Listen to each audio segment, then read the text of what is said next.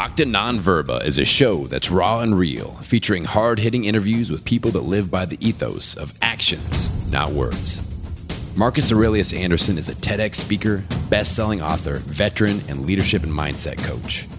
With this show, you get to join Marcus as he goes inside the minds and experiences of the world's most successful warriors, leaders, entrepreneurs, and experts. With each episode, you're going to get the philosophies, concepts, tactics, and strategies these leaders use to turn adversity into victory. Live an extraordinary life based on actions, not words. Now, here's your host, Marcus Aurelius Anderson. Octa non verba is a Latin phrase that means actions, not words. If you want to know what somebody truly believes, don't listen to their words. Instead, observe their actions. I'm Marcus Aurelius Anderson, and my guest today truly embodies that phrase. Authentic Alex, Alexandra Galviz, is the queen of vulnerability, the gentle warrior, the wisdom whisperer. She has conscientious leadership, mental health, and advocacy for grief as some of her key words, if you will. She's a longtime instructor at LinkedIn, international keynote speaker. And on her website, I love what she has. She says, from trauma to triumph, breaking down the mental health stigma and her core values, I couldn't be more in line with them authenticity, vulnerability, courage, and growth.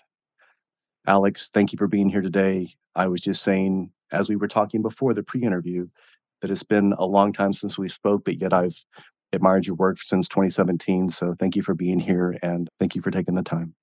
Thanks for having me. It has been a long time indeed. it has been. I first saw you on LinkedIn in 2017 and LinkedIn was very different back then. Oh, yeah.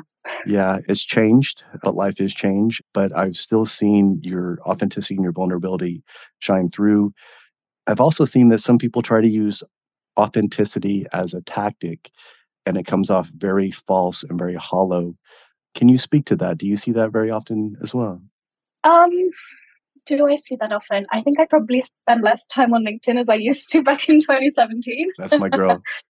um, it, it, has become a bit of a marketing word, word, you know, that we use about you know our need to have content that's authentic and stuff. And I think that if we overthink it around trying to create authentic content, then it's likely that it's not going to be. You know, authenticity is is just showing up as you and sharing what's in your heart in that moment and what's present. And it it actually probably doesn't require a lot of thinking. And I think that's when you can possibly tell that um, people are using it in a slightly different way. And the thing is, the reality is that we can see it, right? You know, the moment that someone's trying to show or project a certain image, you know, at that point, there's no authenticity there. Yeah, it's virtue signaling at best. And it's, again, it feels very empty. I'm finishing my second book now, and I wrote my first book long ago. And I even caught myself in that, where it's like, I still need to just get back to that place. In my mind, I had made it out to be much more conflicted than what it needed to be. And eventually I just sat down, shut up, and just start bleeding onto the page like I did before. And all of a sudden it's there, right? But we have to have that courage to do it. Yeah, and I also think that, you know, I don't necessarily think there's anything wrong with that as well, because I think I, I had a recent realization with regards to authenticity around the fact that, you know, when I left my corporate job, I, I used to work in the financial services. And when I left back in 2017, when you first came across me, um, you know, I was so convinced that I was leaving the mask at the door and that, you know, I was going to be myself because I was so pained by the fact that I had to show up or I felt like I had to show up in a certain way in the corporate world. And then I left and thought, nope, I'm going to run my own business. I'm going to do my own thing. It's going to be, you know, very authentic. It's going to be very me. And then I had my miscarriage a few years back and the process post that in terms of recovery and understanding who I am because it absolutely strips you of your identity and stuff. It then made me think, oh my gosh, now like now I feel like the truest version of myself. But I'm sure that, you know, in three, four years' time, the way life is, some other big adversity is going to happen. And I think every adversity is an opportunity for authenticity, you know, for a deeper sense of who we are because it, it takes away the stuff that's no longer serving us. I couldn't agree more. It absolutely strips away all the bullshit, all of the platitudes or all the things that we think that we're doing Yeah. because at that point we don't care anymore it's like i'm just trying to be here i'm trying to be present Mm, and and heal and until we get to that place everything else is just going to be superficial at best yeah. And I think I've learned to have compassion for the former version of myself. Right. Because I couldn't have known better, right? Or I was as authentic as I could have been in that specific moment with everything that I knew and I'd experienced in life. Yeah i think authenticity is like meditation it's a practice Mm. It's a way of life. And I, I recently uh, wrote a blog called The Challenge of Authenticity. At the end of it, I wrote, if I had known what it would cost me, you know, I think I might have hesitated to make this my way of life Right. because there are downsides to it. Mm. However, I wouldn't trade it for the world because being myself is like priceless. Could you expand on those downsides Yeah, I mean, you know, I lost a lot of connections, specifically with family members and potentially some friends, because I no longer, you know, as I delved deeper into who I was, I changed, and I cha- in their eyes, I changed not for the better because I wasn't who they wanted me to be. I didn't meet their expectations, and that was very difficult for you know certain people and and for them they're like well what happened to the person we knew? And i'm like thank god that you know i am who i am now. Um but and that authenticity might look like being you know putting boundaries understanding my mental health better understanding what my needs are and creating healthier relationships but that might be jarring to other people right? Especially when we're changing and evolving and, and stripping away things and becoming more of who we are i also think that that challenges a lot of people, especially in friendship groups, I find it shakes the foundation of what people know in terms of their own way of life. Because we live in a society that is very kind of everyone look, you know, does the same, looks the same, you know, like we're all a collective group of conformity. Right. And authenticity requires you to show up fully as yourself that then ends up being that you stand out a lot when you fully embrace who you are. And if you do that, other people are like, oh, you know, what does that say about me that's sort of conforming with all the rest? And that's quite jarring for a lot of people. I think though to me those two things are probably like the the most challenging I think of the journey is is losing those relationships that to me mattered or the the relationship suffered as a consequence. but again like all these things we, we have to evolve or change. If we don't we just continue to repeat the same thing. I, I know that you've read the war of art by steven pressfield i imagine where he talks about resistance so often. I've not. I've heard about it though. it's a very short book and it's incredible. He capitalizes resistance with an r the same way. He's why i capitalize adversity with an a Mhm. because it's this physical entity that we have to go against many times especially when we're trying to become a higher evolved person in the process. Mm, and like you say we have all these other kind of conflicting priorities so to speak but we have to understand that if we don't prioritize ourselves our needs our wants our desires then we can spend our life satisfying everybody else and still end up incredibly empty in the process. For sure. it's powerful. Could you tell us about what happened in 2019 and how that has changed you into the woman that i'm speaking to today Yes. Um, so I fell ill one evening and I wasn't feeling very well. I was in a lot of pain, in an unusual amount of pain. And the next morning I thought I should probably go to the hospital and, and check because it was like not doctor level pain. It was like, you know, emergency room pain. And so I hopped in an Uber, you know, didn't even call an ambulance, which I probably should have. And my partner at the time had gone, he was studying, so he'd gone to his course. And he said, you know, do you want me to come? And I said, no, it's fine. I'm sure it's fine. You know, like, I'll be fine. If I need you, I'll let you know. So I get to the emergency room and I sit waiting for a bit, get into the room with the consultant. And he sort of asked me, you know, do you think you're pregnant? And I said, well, you know, I'm maybe, but like, I'm not sure.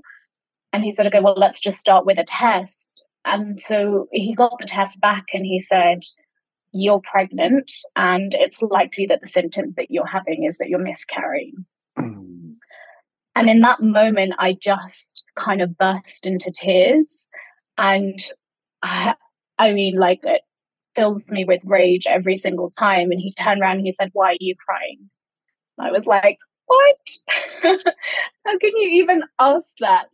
Um, and I, oh. I was just absolutely livid. And he said, you, you know, we've got to send you to, to another hospital to have like checks done and to see what's going on and, and get an ultrasound and stuff like that. And so at that point, I rang my partner. He met me just as I was coming out of my consultation, and I just kind of, my whole body just fell to the ground. Like I was just super overwhelmed with emotion and sadness and all, yeah, anger and everything. And also just really confused because, you know, I went from a morning where I didn't know that that, you know, I was even pregnant to, to miscarrying within the space of one sentence. And it was, you know, I had a, an interesting experience because maybe um, I don't know, like a few weeks before that had happened, I had gone to the supermarket and it was a very cold day in London and I was wearing a very big puffer jacket with like a zip and buttons and a buckle and layers of clothes. And I was sort of food shopping and I put down my basket and I undid the buckle, undid the buttons, and then put my hand on my belly, lifted up my jumper and put my hand on my belly. And then I kind of like, without thinking at all, and then I kind of like clocked onto what I was doing and I was like, what is that about? And in that moment, I just knew. And so, whilst it was a surprise, there was an element of kind of like an inner intuitive yes. knowing. Um, you know, my body knew what was happening. And so it was a very early miscarriage. And, and then we ended up in this sort of limbo. I went to the to the next hospital I got my bloods done and they were like, you are pregnant, your hormone levels, and you get thrown into this world. Like I'd never been pregnant before. So you get thrown into this world where you kind of don't understand any of the terminology. Like it's not as if you're, you know, you're preparing for a pregnancy. So you're reading all these books. So you're understanding all this terminology and what's going to happen and what's the procedure and etc. And so all of a sudden I'm like, what's HCG? Like, what's this? What's that? You know, just trying to figure it all out in addition to dealing with all the emotion and all that sort of stuff. And then, you know, we spent about 10 days kind of in limbo because my hormone levels kept going up as if I was continuing to be pregnant, but I had the symptoms of a miscarriage and they couldn't find anything in the ultrasound. So it took quite a while for the egg to show up on my ultrasound and it turned out that I had an ectopic pregnancy. Mm. So that's when the egg gets stuck in a fallopian tube. That's super high risk. So then there was a whole bunch of like, oh God, like how do we deal with this? Because if you don't deal with it quickly and in the right way, it could rupture and then that's life threatening. So it was just kind of a 10 day blur of wow. emotions and fear and happiness because there was a potential of maybe I was pregnant and we were okay if that was the case. And so, yeah, this sort of weird liminal space of 10 days not knowing until eventually we had an ultrasound. They found the egg and they, you know, said, okay, well, what do you want to do now? And they said the options are we, you know, give you some medicine to for it to pass through, we wait for it to naturally happen, or we operate. And luckily, I had my sister-in-law was a midwife, and she was incredibly supportive. And you know, I said to her, you know, these these are my options. What do I do? And so we just decided to let it be, and hopefully, like literally, just prayed for for it to pass through without me having to have any surgery or any medication because I was aware the medication was incredibly strong. It's a similar drug that they use for cancer treatment. Wow. So I was just like, I really would rather this sort of happen naturally, and luckily it did and then it was the aftermath of recovery you know the there's the emotional recovery the physical recovery the spiritual recovery um the mental recovery like it's a, a it's a whole process and nothing i was absolutely prepared for whatsoever. Like it just floored me. It absolutely floored me. And it's so when we're going through trauma and we're going to this place of acceptance there's the five stages there's the denial, potentially anger, bargaining, depression, and then acceptance. But you were forced to go through this simultaneously on four or five different levels all at one time. So you're trying to come to terms with, wow, this is incredible. Oh, this is dangerous. Oh, this is heartbreaking. Oh, th- but th- things could still be okay, like you said. So you're this huge roller coaster of emotions and then the conflicting ideas of because you don't know how to feel, right? You're not sure what to feel, and you're just toggling back and forth between all these emotions almost simultaneously. Yeah, a hundred percent. And I would say that even, you know, just after it happened, there was a lot of sadness and then there was just a lot of numbness. Like I just right. was like it was like I was drugged in some way, like that I was just walking through life, not feeling anything and just being kind of dazed with not knowing what to do. And it took a long time, you know, getting to the shower was really like a difficult feat, you know, it, and it reminded me a lot of having depression, you know, when I worked in the corporate world where I couldn't get out of bed. The only difference was this time I was in physical pain. Like it just, it wasn't just like a mental thing.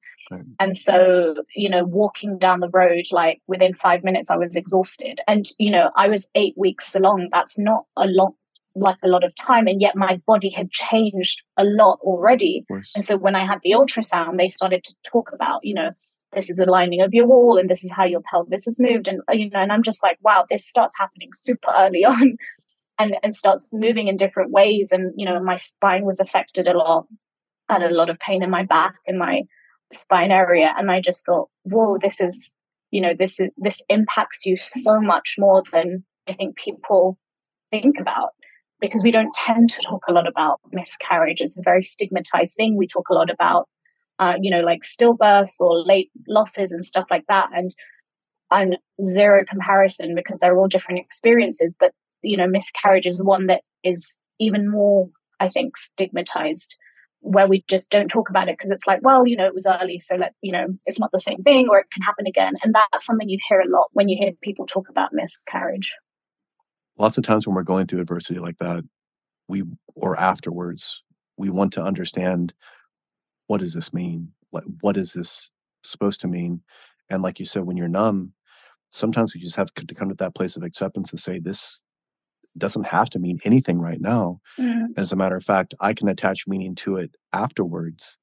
But at the time, we want to try to disengage and silo ourselves to protect ourselves in the process of doing that. For sure. Yeah. And, you know, something that I realized very recently, actually, on, a, in, a, on another podcast, because someone had mentioned a similar loss that they had.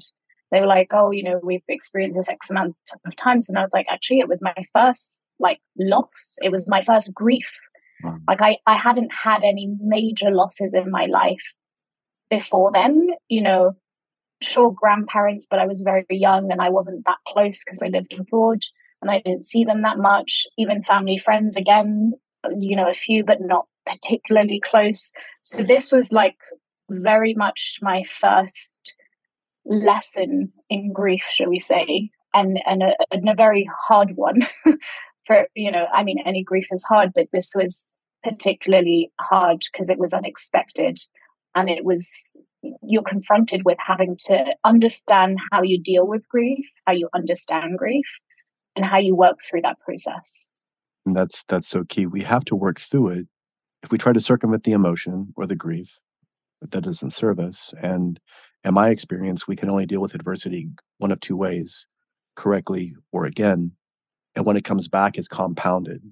Mm, 100% i've seen that. I've seen that with a with a friend that i'm very close with and you know her grief seems absolutely unbearable and we talk about it openly and it's like well you know it's actually when you haven't dealt with all the other stuff that your grief will just trigger all the rest and then you feel incredibly overwhelmed and I think in a way I didn't know at the time, but I was super lucky that before that happened, I had already been in therapy for quite a few years. I'd done a lot of healing work. I was really proactive with my mental health because of my, you know, experience with depression. So I knew I, you know, I was sort of semi prepared. Like that, that experience of triggering lots of other things didn't happen because I'd done the work. And that was, you know, probably something I've not realized until now. yeah and it's it's another reason why we have to give ourselves that capacity and that bandwidth that space in many ways because how many entrepreneurs do we know how many people do we know that are being mm-hmm. brave and they don't need this or that they're, they're tough or the ones that deploy empathy for everyone else but not me mm. i'm strong i don't need it Yeah, and I was just reading just yesterday an interview by Cara Delevingne in uh, the model and actress, and she was talking about her adversity, and she said, you know, we always think about therapy as the thing that we go to when things are bad, and she was like, if I've understood anything, it's when things are good that we need to be doing this work. And I thought, yes, yes, that is a, a golden nugget right there. Yeah, and again, I thought that I had dealt with a lot of adversity before my injury. I thought that many dark nights of the soul, but again, at the moment, it's it's unlike anything else, and it's overwhelming. And there's, like you said, all these conflicting feelings, these emotions of, am I being selfish? Am I overblowing this? Mm. Can I just act like this is not here? But the the longer we wait to face the adversity, the greater the weight of that adversity once we are able to to face it. So being in this place you were able to slowly work your way through it. So after you got beyond that place of being numb, what were the next steps for you? And then you started writing about it openly whenever you were doing therapy. Yeah. So my partner at the time, two things happened. My partner at the time suggested that I go and see a therapist because um, I had stopped therapy about a year or so before. And I thought that's a good idea. I came to realize that that was a mistake we both made because we were both dealing with loss and it was probably wiser for us to go together. Mm. There's a very high percentage of couples that don't stay together post miscarriage or post loss, baby loss. And we were one of those couples. And I think a lot of it's to do with the way that we deal with grief differently in terms of women and men. You know, now in hindsight, we've both said, like, you know, when when that was when he suggested I go, it was probably something that we both should have done together. So I went to, to therapy and that really began my healing process. And in that moment, I had this wild idea of like, what if I documented my grief and healing process and talked about what's coming up in therapy? And at the time, you know, no one was still talking about mental health the way it's mainstream on LinkedIn now. Yeah. And I thought, why not? You know, like what do I have to lose? I'm mm-hmm. I'm already in a shit place anyway. so, and also I thought, may, you know, maybe this might help someone, and and that's always driven me, like from a very, you know, from many years when I started content creating, with like, if I can share my story and it helps one person, then that's worth spending however long it takes to write that, or the courage to, you know, click post. So that newsletter called From Trauma to Triumph became my uh, kind of cathartic process. And I always said to my readers, I said, you know, I write for me first and for you second. Yeah. You know, and if it helps someone, then great. And if it doesn't, at least I got it out of my system. And then the second thing that was sort of quite major for me was that I, uh, so I had met someone on LinkedIn um, in a very strange way. I I was training to use a psychometric tool, like one of those personality type tools. The trainer said, you know, we need to do the training in a, in a room in central London. Does anyone have anywhere that they could, you know, we could host this? And I said, I don't, but I definitely have a network where someone will say yes. And so I just put it up on LinkedIn and I said, does anyone have a room for, you know, an hour or so for us to be able to use? And a woman called Kate Visma, basically said to me, you know, I have a room in my office. You're welcome to use it. So we went there and um, did the training. And then I, I actually didn't know her, and I don't even think she was even in my network. So I'm not sure how it came up on her feed. And then after we used her room, I said to you know, what do you do here? We, we're at university, and she mm-hmm. said, oh, I research resilience here for the university. And I thought, oh, interesting. And so I offered her a coaching session um, to do with this tool that we were training in. And we just, you know, stayed in contact. And when I had my miscarriage, I had felt incredibly alone. Like it was an incredibly lonely experience because no one talked about it. Mm-hmm. And I thought, you know what? I'm going to, um, you know, I'm going to talk about it. So I, before I started the newsletter, maybe two months after I'd had the miscarriage, I did a video talking about the fact that I had a miscarriage on LinkedIn. And it had been viewed tens of thousands of times. And Kate had seen it and she'd messaged me and she was like, you know, I've had, you know, a, a similar experience. And she said, I'm going to this women's retreat. Would you be interested in joining? And I thought, I'm not a big fan of all women's thing. I don't do retreats camping in the woods. Like, this is so out of my comfort zone in so many ways. And yet, I think I was in such a bad place that I was like, anything to help me from drowning right now, you know, in my grief. And so I went to that retreat, and I would say that that retreat absolutely changed my life. It, it was almost four years ago in June, June, July, and it was a retreat where we were told a myth um, called the Handless Maiden. And this myth was told by two women over the space of three, four days. And I'd never seen storytelling like it. You know, like in the business world or even on LinkedIn, like you see a lot of storytelling. I'm a storyteller. And this was like ancient, old, mythical storytelling around the fire. You mm-hmm. know, it was just embodied. And it was such an amazing experience. And the story, you know, it was about a woman, an initiation, her relationship with her parents, meeting her partner, you know, her she ends up pregnant and um, she ends up in the woods in a cabin with a group of women. And you know the story there's so many themes but this, the theme that stuck with me the most was this idea of community but more than anything sisterhood and at the time i would say like i said i wasn't a big fan of all women events i grew up with surrounded by men in my family i had a lot of hobbies as a kid that were like male you know uh, centric hobbies um, i went to an all boys school I worked in finance, which was in foreign exchange, which was like, you know, 90% men in the yeah. companies I worked with and 10% women. So I and I'd also had very bad experiences with women. Um, when I went to an all girls school and I was bullied, and my relationship with women in the corporate world was always very difficult or competitive. So when I got to this retreat, it just absolutely massively changed my perspective about what it means to be in sisterhood and what it feels like to be supported and to be held and to be in communion and heal as a collective group. And that really did massive things for me. Not just that, but it had like a massive knock on effect. And I remember specifically at one moment, we, this woman, she was solely charged with singing into the food that we were eating, everything. She'd cook everything and she'd just sing into the food. And I was like, wow. And then I thought, that's strange. but it looked so wow. And then when we'd sit and eat, you know, Emma, who was the lead facilitator of this group, she'd take a spoon of food and she'd put it into the earth as a gesture and as an honor to the ancestors and to the earth that feed us. And I was like, again, this is really weird. But then it also felt really normal. And then I was like, hmm. And then there was just this very strange energy of time standing still over those four or five days where you didn't know what time it was. and you'd heard strange sounds and look, you know, seen strange shadows in the space. And it was just a very kind of magical, mystical space in those woodlands. Um, mm. And I just remember thinking that was a very strange week.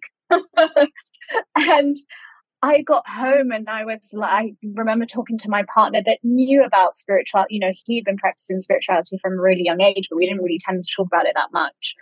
And I sort of explained a few things, and he was like, Well, you know, it sounds like he had, you know, a bit of a spiritual week with these ladies. And that I think really kind of kicked off my curiosity for like, I need more of this sort of healing spaces that are a little bit more alternative and, you know, for someone that's incredibly logical, that's very focused on therapy and psychology and mind related modalities, you know, this was super new territory for me to be seeking my healing. And I think now I see it also as seeking my faith. You know, I didn't at the time, I wasn't practicing any kind of faith. And, and in a way, I think I was just looking for some kind of hope in these different things. And so I just threw myself into like a million different alternative healing modalities when I realized that therapy, what, you know, was helping me to a certain extent, but there was more to, to kind of dig deeper and, and the talking therapy just wasn't doing it for me anymore.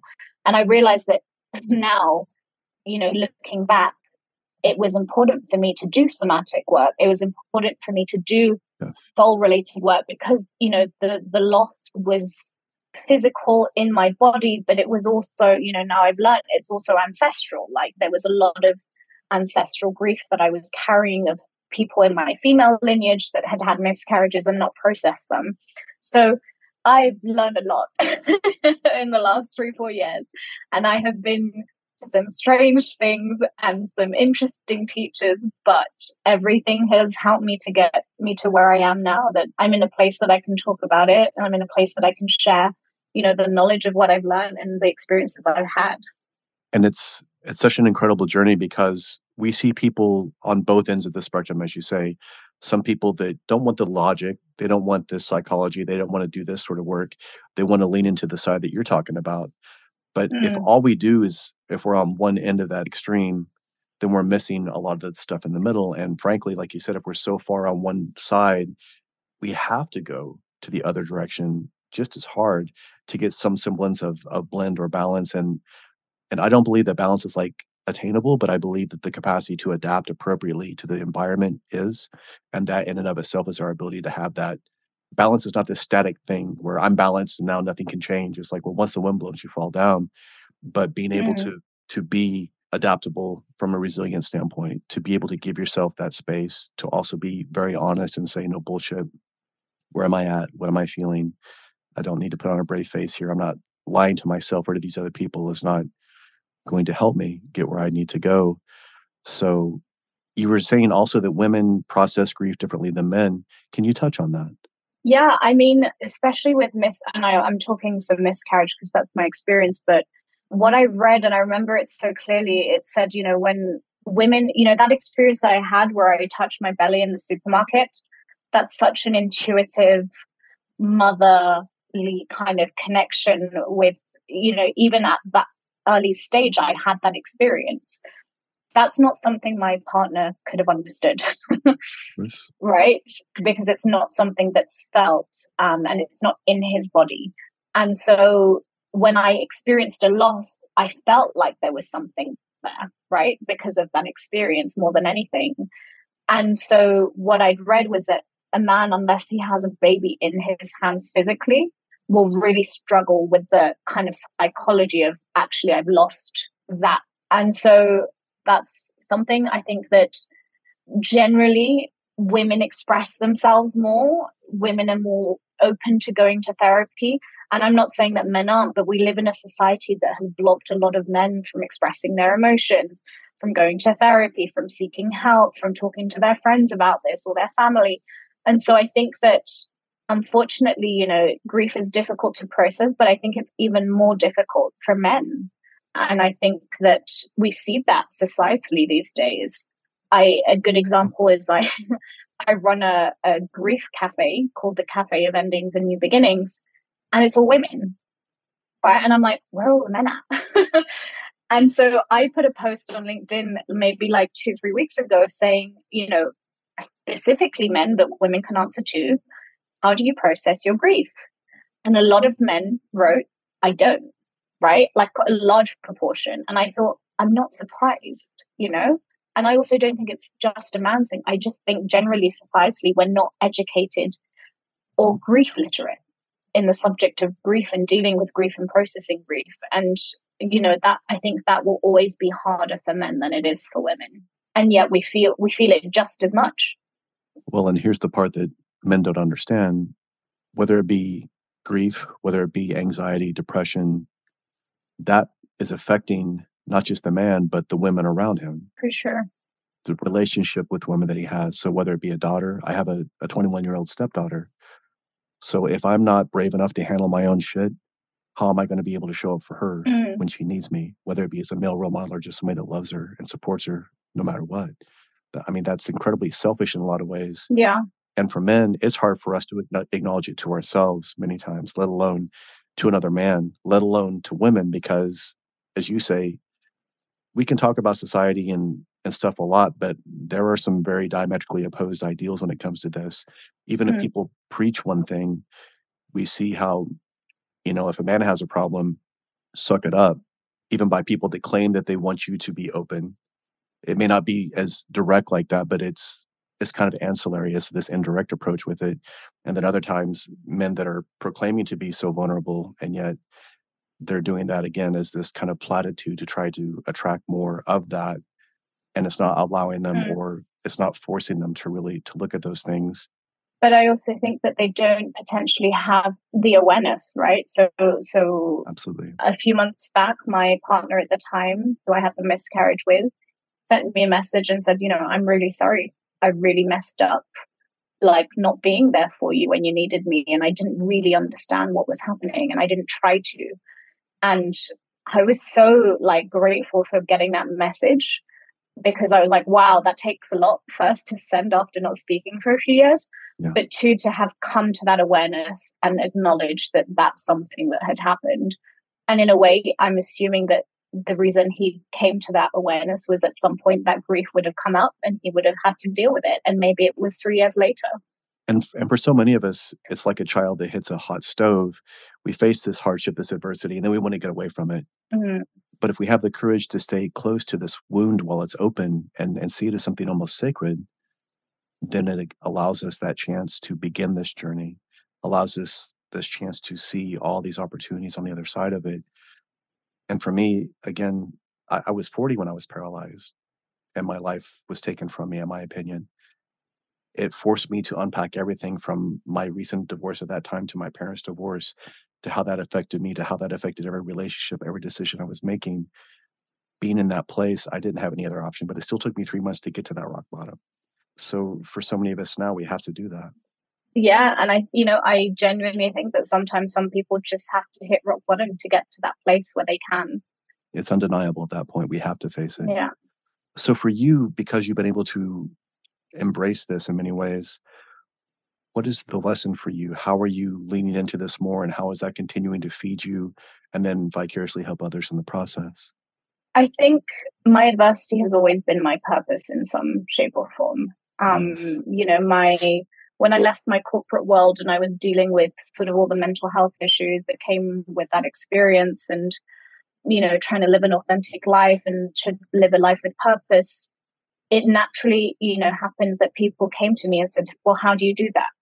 And I was like, well, you know, let me show you, let me tell you. And, and, and so that kind of became my work. And, you know, after my experience, I just started to fall out of love with what I was doing before. You know, I, I wasn't interested in helping people market themselves on LinkedIn or, or to, you know, sell and that kind of thing. And as, and I enjoyed it at the time and it was feeding me. And then it no longer was because my values had changed my identity had changed, my interests had changed, and my purpose. My purpose always remains the same around living an authentic life, but the way I lived it or wanted to live it had changed.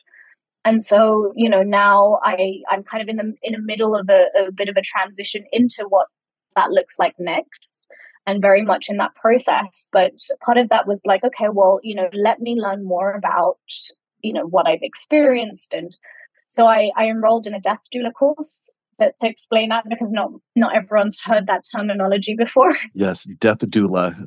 I love it. Yeah, so uh, a doula is um, it comes from the Greek word um, that describes a woman of service, and we talk a lot about them in relation to like a birth doula. So this person that comes in and kind of emotionally supports a woman that's giving birth.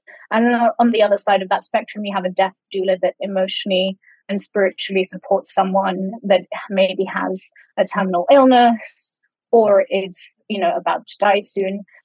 And so they come in and they support the family and the person that's um, passing and then can support post that, so in grief. Now, I don't have a reason specifically as to why I chose to do that. I think I, in a very strange series of synchronicities, I came across this course. I actually got told about it by two different, like in two different ways. So I was like, okay, that was a very clear sign. Mm. And um, I think at the time it was, I mentioned a friend that I was kind of helping with her grief. She was my neighbor.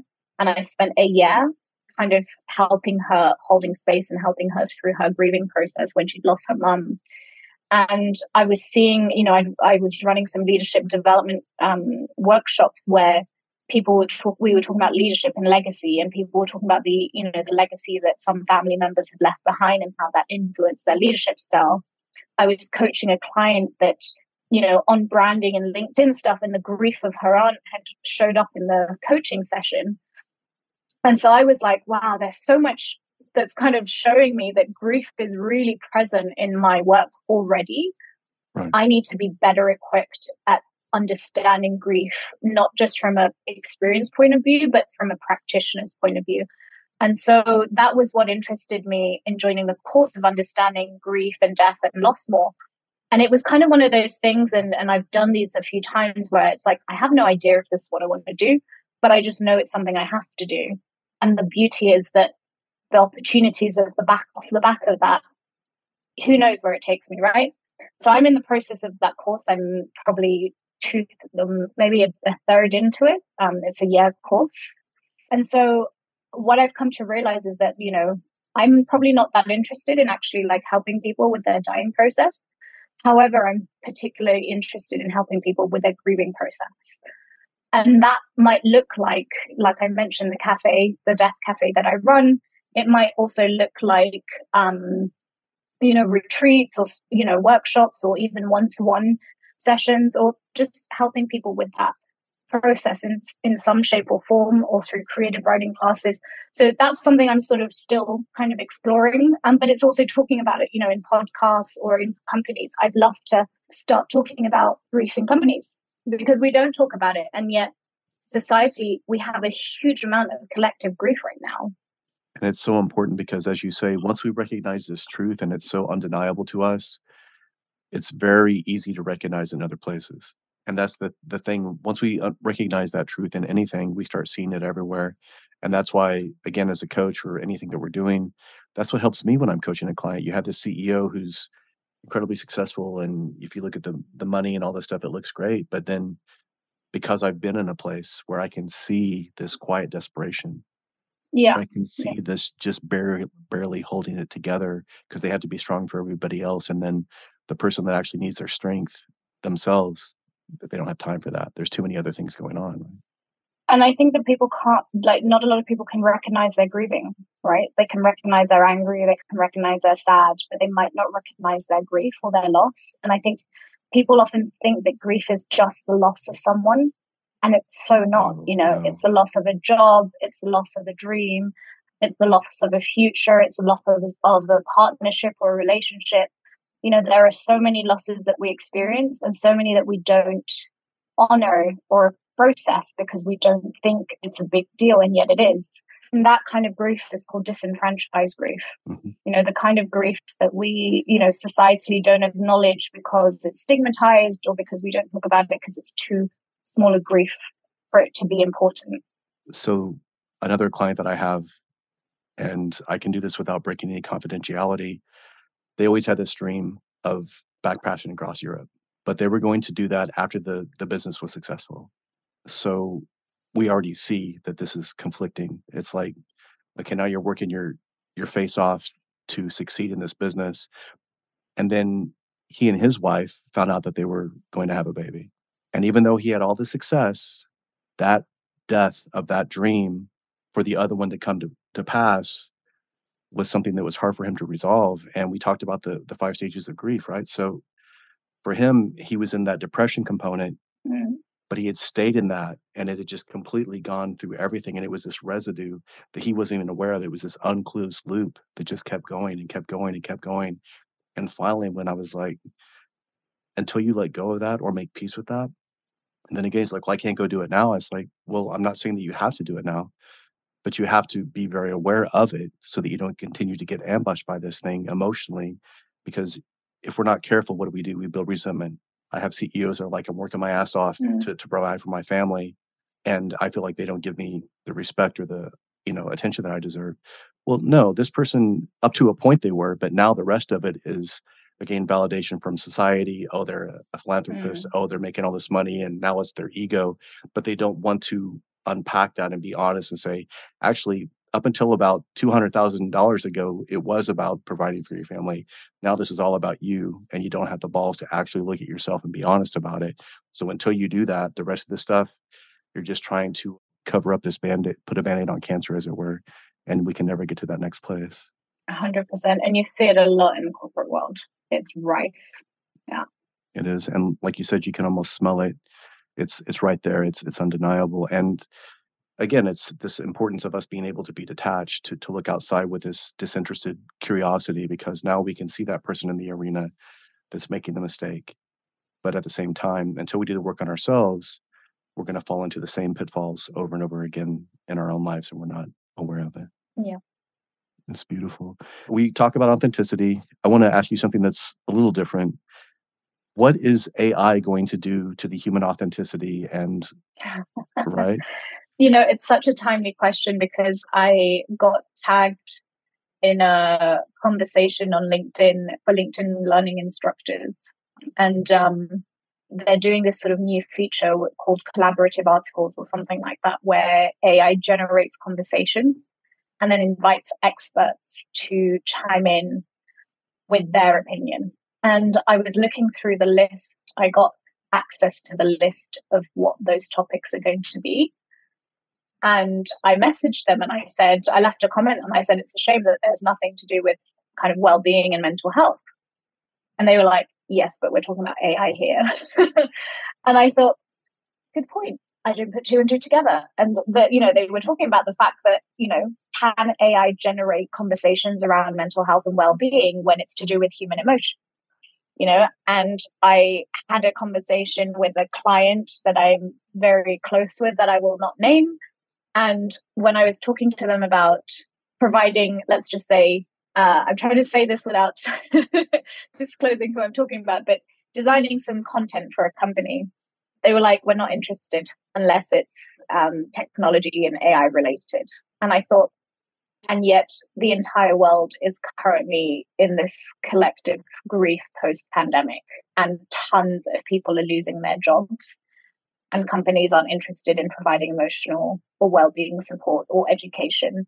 And I got really, really angry because I was just like, it, I feel like I'm back in the corporate world where humans aren't important and technology and investing in technology and productivity is is what drives businesses in their eyes. And i'm like no it's not. The research points that it's not the case. And yet we're still in the same place you know all these years later so i was a little bit frustrated i'm the same way i was talking to i'm getting ready to record my audiobook for the second book and when I talked to them, they were like, "Hey, we've got all these like new like advancements. As a matter of fact, we just need you to come in and read like the first four pages, and we can AI your voice." And I was like, "No, never, never, never." And now on the intro for the new book, I'm going to actually put in there, in no way, shape, or form did I bounce anything off of or into AI. These are all human thoughts, human emotions, human turmoils that I put on paper with my hands and my fingers to create something authentic and real because it's sad to me, right? I mean, isn't it crazy that we have to like put that in, you know, that we have to actually write that? like, what? That's nuts that we live in a world like that now. I agree. I never thought that I would live this long, but at the same time, yeah, I also believe that that will be you and I's like secret weapon because for sure, yeah. When you see all this content that has a bunch of either jargon or stats or you know insert theory or postulation here to sound intelligent. It's like, no, people don't need that. You and I can go through and, and break down all of the, the biases and the cognitive dissonance and, and what that does to grief and what that does with adversity. But having said that, at the end of the day, it's like, can you connect to me as a human? Can you be very honest? Mm-hmm. Can you allow me that space? I, I've worked with companies where I literally, one of the things we do is I just have them face each other and I ask them probing questions and I force them to sit there and listen. They don't get to correct this person. They don't get to save this person. They don't get to answer the question. They have to just sit there and be present and listen. Mm. And it every single time it it's a huge breakthrough. And it's like how interesting it is that that simple interaction is enough to break down walls, silos, barriers, communication. Mm. But can we do that with AI? Absolutely not and you know this is all to do with relationships it's to do with storytelling it's to do with emotions and yes i think that you know of course technology has its place and and has its value but I just, you know, if anything, I think it's going to, people are going to need this, you know, going to need that support in those areas so much more because it will impact us. Like, absolutely. It will. And here's the other thing like you say, everybody's excited about AI right now because it is new, because it is exotic and it is different. But again, we're going to take this long route just to get back to the place that we are right now, understanding oh, yeah. I actually have to care about this person. Oh, I actually have to care about myself. I have to see them as a human and myself as a human in order to get to this place where now I can say they're fallible, they have errors, there are chinks in the armor, and so do I. Now, what do I do moving forward? Mm, for sure. So, where can our listeners learn more about you? Where can we follow you? Where can we get more of your content? What what can we do? Tell us all the things, Alex. Yeah, you can um, find me on LinkedIn under Alexandra Galviz. Um, you can follow my newsletter on Substack, which is called Crossing the Threshold, um, or my website, which is www.alexandragalviz.com. And what was the name of the the Grief Cafe? Yeah, so the the Grief Cafe is called the Cafe of Endings and New Beginnings, which you can that. find on Eventbrite, um, and there's also the link on my LinkedIn page too. Fantastic. And then are you speaking anywhere anytime soon in person? Uh, tomorrow. so I'm sure, I, I, don't think this is going to come out. I'm sorry. I'm sorry, guys. Um, I can't get you there. yeah.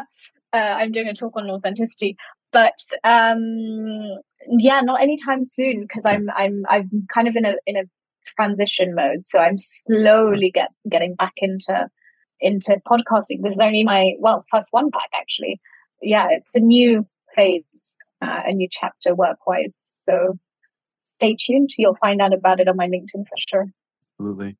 Are you going to be back in Europe around July potentially? Potentially, yes. Okay. I, I will be speaking in Portugal around the 4th of July weekend. I know that's a oh, ways cool. from where you are, but um, yeah. I'm not sure.